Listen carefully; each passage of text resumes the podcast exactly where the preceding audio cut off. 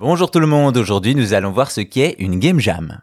En général, quand on parle de jam, on parle d'une réunion de musiciens qui improvisent ensemble sans se connaître, un terme que le gaming s'est aussi approprié. En effet, régulièrement se tiennent ce qu'on appelle des game jams dont le principe est similaire. Ce sont des événements qui rassemblent des personnes intéressées à la création de jeux vidéo et sont un parfait point de départ pour ce genre de projet. Organisées par des associations, les game jams sont gratuites et ouvertes à tout le monde. D'ailleurs, tous n'ont pas forcément des compétences en gaming ou programmation et l'on trouve des profils divers, des game designers, level designers, mais aussi des artistes, des scénaristes ou des sound designers.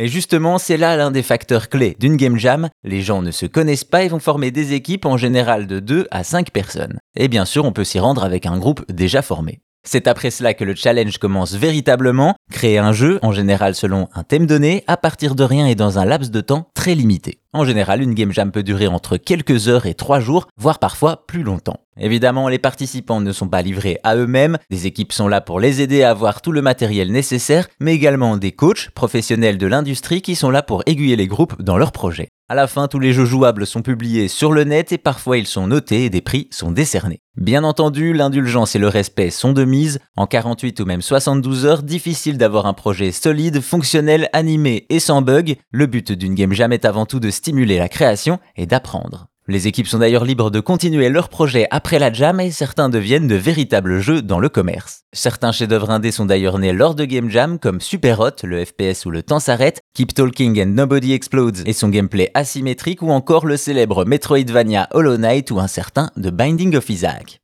Au final, peu importe son parcours, s'il a envie de créer un jeu démange, une game jam est l'endroit parfait pour s'évaluer, apprendre et partager des rendez-vous créatifs qui révèlent les talents et pépites de demain.